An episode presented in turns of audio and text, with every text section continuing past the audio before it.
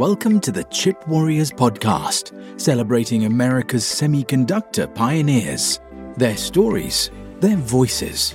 The technology they invented in the second half of the 20th century has given the United States a secret weapon in the Cold War of the 21st century. In episode 2, The First Chip War, those on the front line in the semiconductor battle with Japan in the 1980s recall their experiences and how America eventually prevailed. The next thing I know, I'm down in Washington with my attorneys, and I'm being questioned by various congressmen. And they say, uh, Do we understand correctly that you have technology that is unique to your company, unique to this country? Special uh, technology, you know, needed for the semiconductor industry? And I said, absolutely correct. Well, wouldn't you be doing this country a disservice if this deal were to occur? I said, absolutely. The deal in question did not involve China. This was the 1980s, and the U.S. was in a trade war with Japan. Shelley Weinig, who founded Materials Research Corporation, or MRC, in the late 1950s, couldn't find a U.S. buyer for his company. So he turned to Sony, the Japanese electronics giant. The concern in Washington at the time was that Japan, which had overtaken the U.S. in consumer electronics and autos, would do the same in semiconductors. Fast forward 35 years, and America faces a similar threat from China. But there are important differences.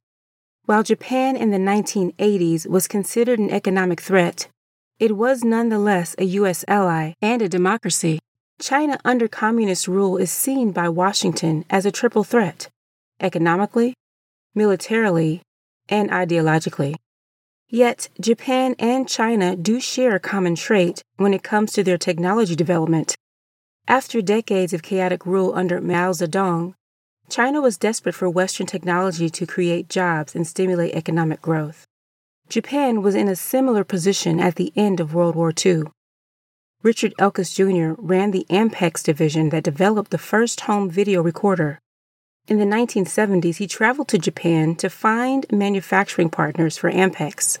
The Japanese, who were trying to build a country after World War II, where they basically were basically trying to feed themselves, they were looking for some kind of a scalable industry that would launch a nation uh, into uh, to f- fill a vacuum uh, that was left after World War II, where there was no food, there was no energy, there was no nothing, and they decided that there were certain types of manufacturing that they could do in mass quantities, not the least of which was audio recording tape decks. And as Japan built up its infrastructure in audio, and that went to video, and then it went into cameras, and it went into lenses and television sets, it began to build up an integrated infrastructure that wasn't just consumer business, it literally was information technology and began to overwhelm the existing businesses in the United States. It turned out that the VCR became the largest single user of semiconductor devices of any product in the world at that time because the computer was just getting started. The PC was just getting started. So it so happened that as Japan began to dominate the field of video recording as they had in audio recording, they also began to dominate whole sectors of the market for semiconductors. Shigeo Takayama witnessed the development of the Japanese semiconductor industry from its inception. In 1953, he established Hakuto Company, which is still operating today. Semiconductor was not very well uh, known there in Japan. Japan was behind the United States and others. The United States taught Japan many technologies in semiconductor businesses. And of course, Japan worked like hell in order to compete against the world uh, market. And so they studied very, very hard uh, and the transistor and many of the semiconductor areas. Uh, but it took some time for them to come up. It took maybe about 10 years or more. LSI has been started up in Japan by the government support and also industry to work on the research of LSI. That was the beginning of Japan coming up with the uh, semiconductors. the semiconductor equipment uh, manufacturing was very difficult for the Japanese uh, uh, suppliers because equipment is very difficult to, for service. And the servicing is very important for the users. Therefore, what they did was to bring in the suppliers, the uh, semiconductor equipment manufacturer, into their plant to tell them what, what is the purpose of this equipment to do. So they're working relationship between the Japanese suppliers of the equipment and also semiconductor manufacturers together so that the manufacturers of the equipment know what the purpose of doing this or doing that is taught and services done mostly by the uh, uh, chip manufacturers and taught them how to do, how to manufacture the equipment to suit the manufacturing of the semiconductors. Sam Harrell worked for Texas Instruments in the 1960s. He saw firsthand how Japanese companies came to dominate in semiconductor manufacturing. In the 60s and even into the early 70s, the Japanese equipment and facilities were inferior, but their attention to detail and their their um, attention to the detail of data was superior. They improved faster. They were not satisfied with less than the best they could figure out how to do. They had a superior, unrelenting drive toward improvement, and eventually that paid off for them. In Texas Instruments' case, we did a joint venture with Sony as their be- beginning entree into Japan. The equipment uh, was available to them. They paid royalties under the patent licenses. But the second half of the question, which is improvement, they were really good at improving the equipment. In fact, the most important things we did were to get access to all the improvements they made, because they made good improvements. they, they did a really good job. Now, they also had very low cost of money. You know, when your cost of money in a in a business that's very capital intensive is near zero, then you have some striking advantages. Every generation, you just go do a new factory. When there's a better equipment, you just buy it because your cost of money is so low. In the US at those times, the cost of money was very high, and that was a distinct advantage the Japanese had. Papken Der Torossian was CEO of Silicon Valley Group when he negotiated a joint venture with Japanese giant Canon. Typical Japanese relationship is you form a joint venture in Japan, you own 50 50. Americans supply the technology, Japanese provide the money and the market distribution in Japan. And within four or five years, Japanese engineers are much more detail oriented and they enhance the machine. They are much, they are, they are really, really, their attention to detail is much better than ours. They enhance the machine, it becomes a more robust, better machine, and then then they come back and they say, look, guess what?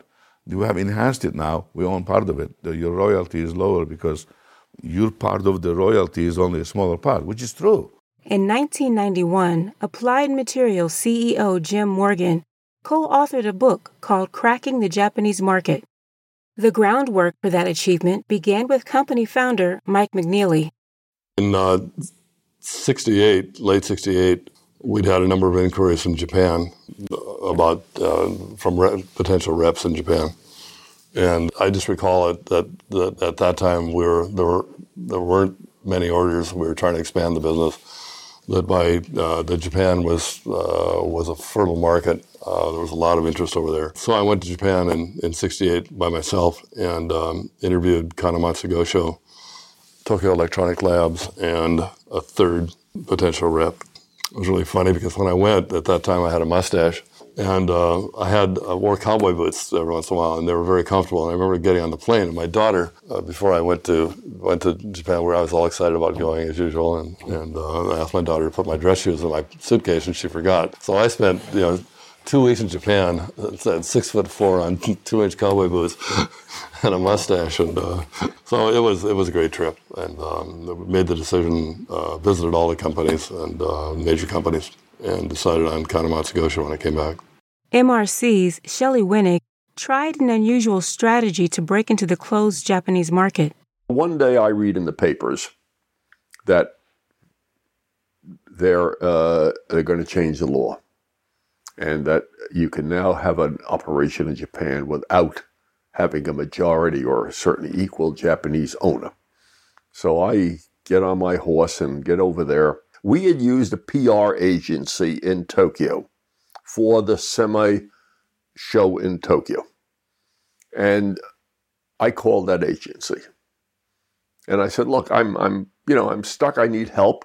And what I would like you to do is to ha- develop a press conference for me at the American Club in Tokyo and invite as many newspaper people as you can in because I, I want to present the message here. My message was very simply that what I have, you need. Therefore, why, are, why should there be obstacles to my coming here? In fact, what I should see are large signs saying welcome. Bottom line, within weeks, I had four letters from four governors in four different prefectures on the island of Kyushu, which they were trying to turn into Semiconductor Island. I went back over there and visited all four.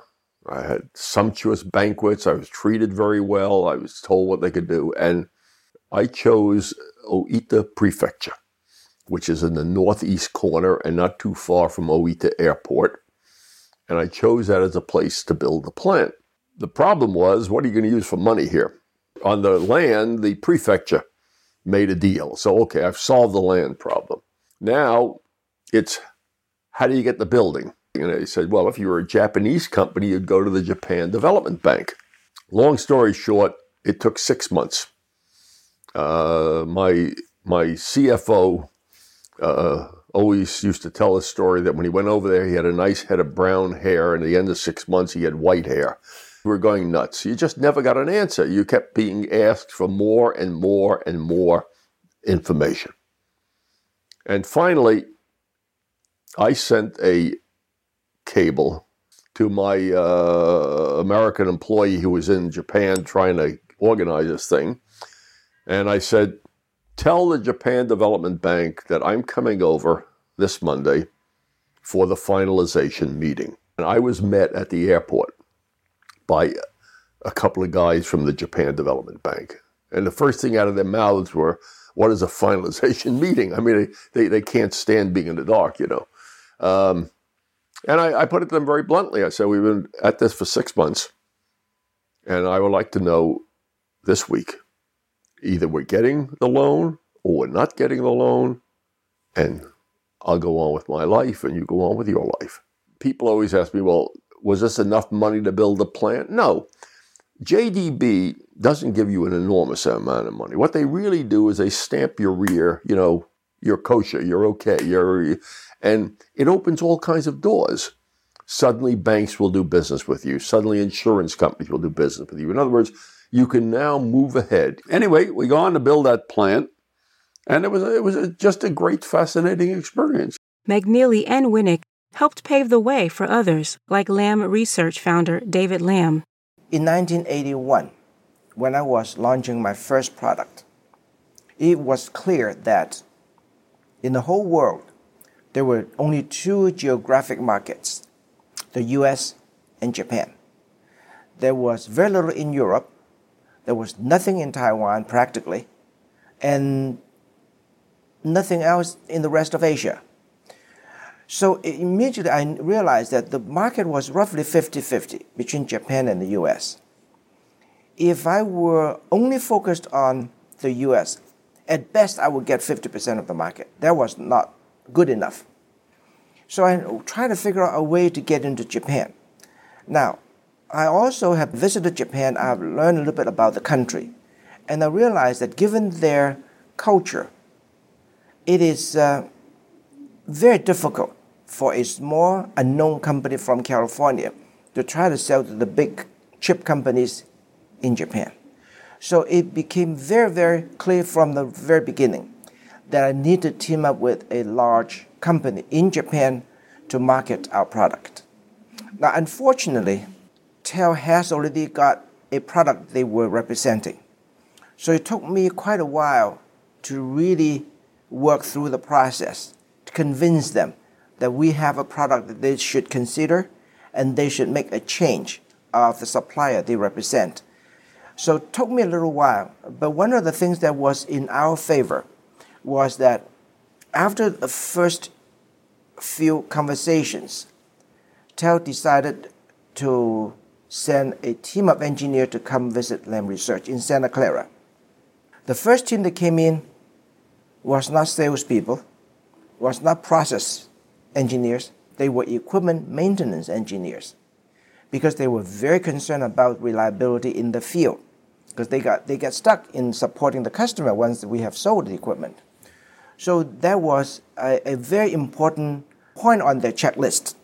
So we passed with flying colors because that was my driving um, point in, in launching the product because all the automation and other things really to make it more reliable and repeatable. I went to Japan many, many times to go with the salespeople to visit customers, and it went quite well. Uh, but a couple of years later, we realized that perhaps at some point in time, we would want to do some more locally in Japan to serve the customers. So uh, that was the beginning of the idea of a joint venture. Uh, the product uh, that we shipped to Japan was over time going to be made in Japan with whatever modifications that we see fit to make the Japanese customers happy. And, uh, and that was the TEL Lam, the joint venture was formed, I think about 83 or 84. Jim Bagley ran the capital equipment business at Texas Instruments before he joined Applied Materials. By 1987, I was made president of Applied in the, the fall of 87. At that time, 45% of our business was in Japan. And we had a loose confederation with our subsidiary in Japan. We couldn't ever get it neatly tied up so it acted like it was an integral part of the company. There was all, they always wanted to do a uh, IPO on the Japanese market because at the time given their profitability and their size and the difference in multiples on earnings for, for stock, they were actually more valuable than the parent company. I decided I'd move the president's office to Japan. So I moved it to Narita, which is where we had built a facility. Every two weeks or so, I would fly back to the U.S. and I'd stay a while, and then a week maybe, and then I would fly back to Narita. I spent my time trying to solve the, the communications and interaction between the two organizations. The Japanese would have a problem at a customer, they would call Santa Clara. Santa Clara's gone home for the night. Uh, and so you would, uh, it, then they would come in, and of course the Japanese are gone. And so you had this two hour window or so where you could communicate with Japan. And so one of the things I instituted is that the Japanese had to work a night shift. Technical people had to work a night shift, and so did the U.S. So that we had uh, kind of around the clock communications. Then I had all corporate meetings in Japan and made everybody fly from the United States into Japan so that we could have a corporate meeting. So we had all our forecast reviews, everything in Japan. And uh, that was probably the smartest thing I fell into. I mean, I claim credit for this brilliance, but however it happened, it was really good because it began to help everybody understand how difficult it was for a Japanese field engineer who had one of our etchers and it's in it's not working in Toshiba and our Japanese uh, field people were treated miserably, and no one would give them any information. They'd just say, fix this problem, it's doing this, and we need to get this fixed. When you'd send an American over, it was completely different. So we started trying to inject a lot more Americans into Japan in order to improve the communications and the speed with which we were solving problems. And we did quite well. We continued to grow share in, in Japan, had a very uh, successful business in Japan for years. Ed Siegel worked in sales and marketing for many years before starting a distribution company for Japanese semiconductor equipment. One thing that was always pretty hilarious in Japan was that you better learn pretty quickly how to say I'm sorry because uh, it's very important in Japanese culture to, to apologize when you, you weren't exactly perfect. And a lot of American companies and any company that was making semiconductor equipment uh, was not making uh, highest reliability machines there were. They, they, they tried to invent them quickly and get them shipped quickly, and they paid the price for it by, by doing that. And so we would go into customers, and I learned that, that gomenasai means I'm sorry, and I said it many times. Most of the Japanese, uh, even today, would tell you that, that uh, Japan, uh, maybe it's because of the discipline in Japan, was never as uh strong as the United States in innovation and yet uh, they always thought that we were pretty good at innovating, but not good at, at uh, being able to manufacture. And I think the United States certainly showed uh, a lot because of the basic comeback it made after the 80s when the Japanese were such a fierce competitor and everybody thought Japan was going to take over the world. The Japanese were very intent on learning what they could about uh, manufacturing semiconductors. And if you look at the memory business um, in, the, in the 80s, I mean, they, they overtook it. Hitachi and Toshiba and Fujitsu. Um, and uh, those were years when, when our U.S. companies were Mostek, who was a name from the past in this business, was a leader in the memory business early on. TI was very big in the memory business, and Intel's originally game, game plan was to be strong in memories. Robert Palmer felt the brunt of Japanese competition. He was on the founding team at Mostek. There was a time when Intel and Mostek uh, were probably the leading DRAM manufacturers in this country. And then the Japanese started getting into the business. And the Japanese uh, came at the United States market with circuits that had higher reliability. And uh, there were a number of reasons for that, but one of them was that they were not pushing the lithography as hard as we were here. But there were other reasons, and that was a good wake up call for us. There were a lot of intellectual property uh, battles between uh, Japan and the United States about uh, technology and dumping and any number of other issues. And fortunately, it was all resolved uh, eventually, uh, not without some pain, in such a way that you know the customers benefited, technology continued to advance, and the DRAM business though uh, became really uneconomic for a while, and new companies were started. Uh, Micron is one that comes to mind. That uh, several of the founding members of Micron Technology actually had come from Mostek, and they'd been that's where they got their early training in uh, integrated circuit design and process technology. You know the famous uh, uh, public statement by Hewlett Packard by a guy that I worked for, Dick Anderson, who basically made public saying that DRAM manufacturers in Japan have a better quality than DRAM manufacturers in America, which shook up the American industry.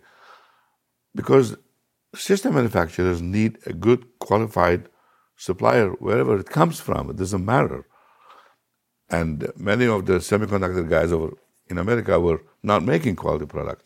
Intel was another American DRAM company beaten by Japanese competition. Gordon Moore recalls the challenges. The concern, of course, was that the Japanese were going to expand from there and take over the entire equipment industry.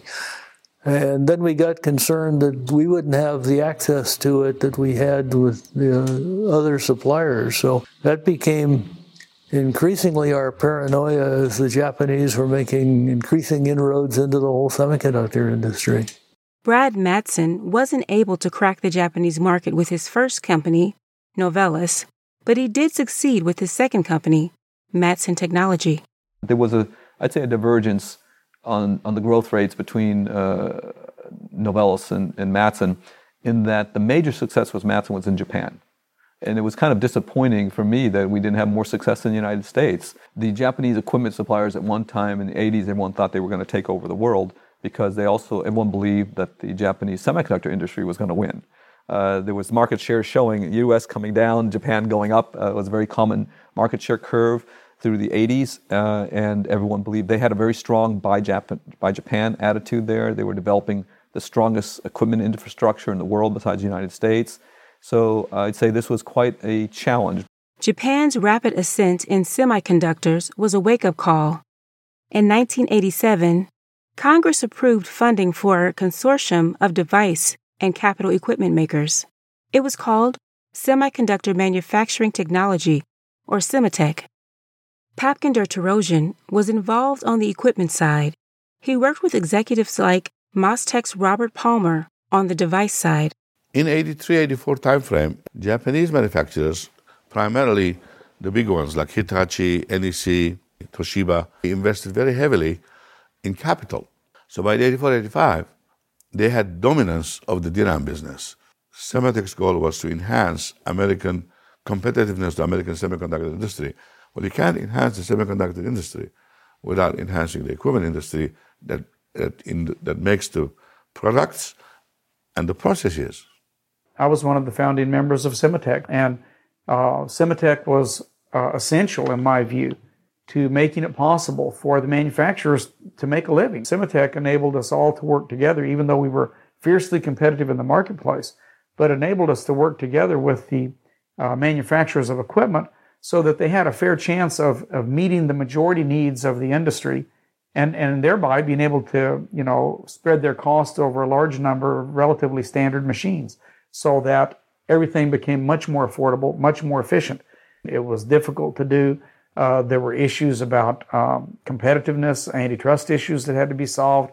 There were technology issues. So just how do you get people from all of these different companies to come and work in a uh, collaborative way uh, when in fact they'd been competitors? But we sent scientists and engineers to work together. And I think, fortunately, uh, with the leadership that Bob Noyce provided early on, uh, we, we forced or drafted, twisted his arm uh, so that he would take on the first chairmanship of Sematech. And he just did a wonderful job of creating an atmosphere where people could come and be successful.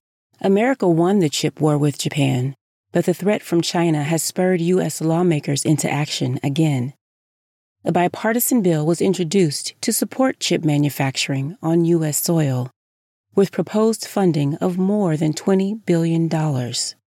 If America had lost its lead in semiconductor process technology to Japan, today's efforts to bring chip making back to the homeland would be far more difficult, if not impossible. Dick Elkus Jr. explains why. I think the semiconductor equipment business is the most strategic business in the United States of America. It is impossible to build a semiconductor device and therefore almost any other product or market in this world without the advancements in the semiconductor capital equipment industry. And my feeling is that were we to lose the semiconductor equipment business for whatever reason, the cascading effect over almost every other industry we've got would be terrible. Thank you for listening to The Chip Warriors, written and produced by Craig Addison, based on interviews he conducted between 2004 and 2008. These interviews were licensed from SEMI, which is not affiliated with this podcast. Be sure to check out episode 3, Losing Lithography How the US Invented, then Lost the Most Important Part of the Chip Making Process. And please support this project by subscribing to the premium episodes.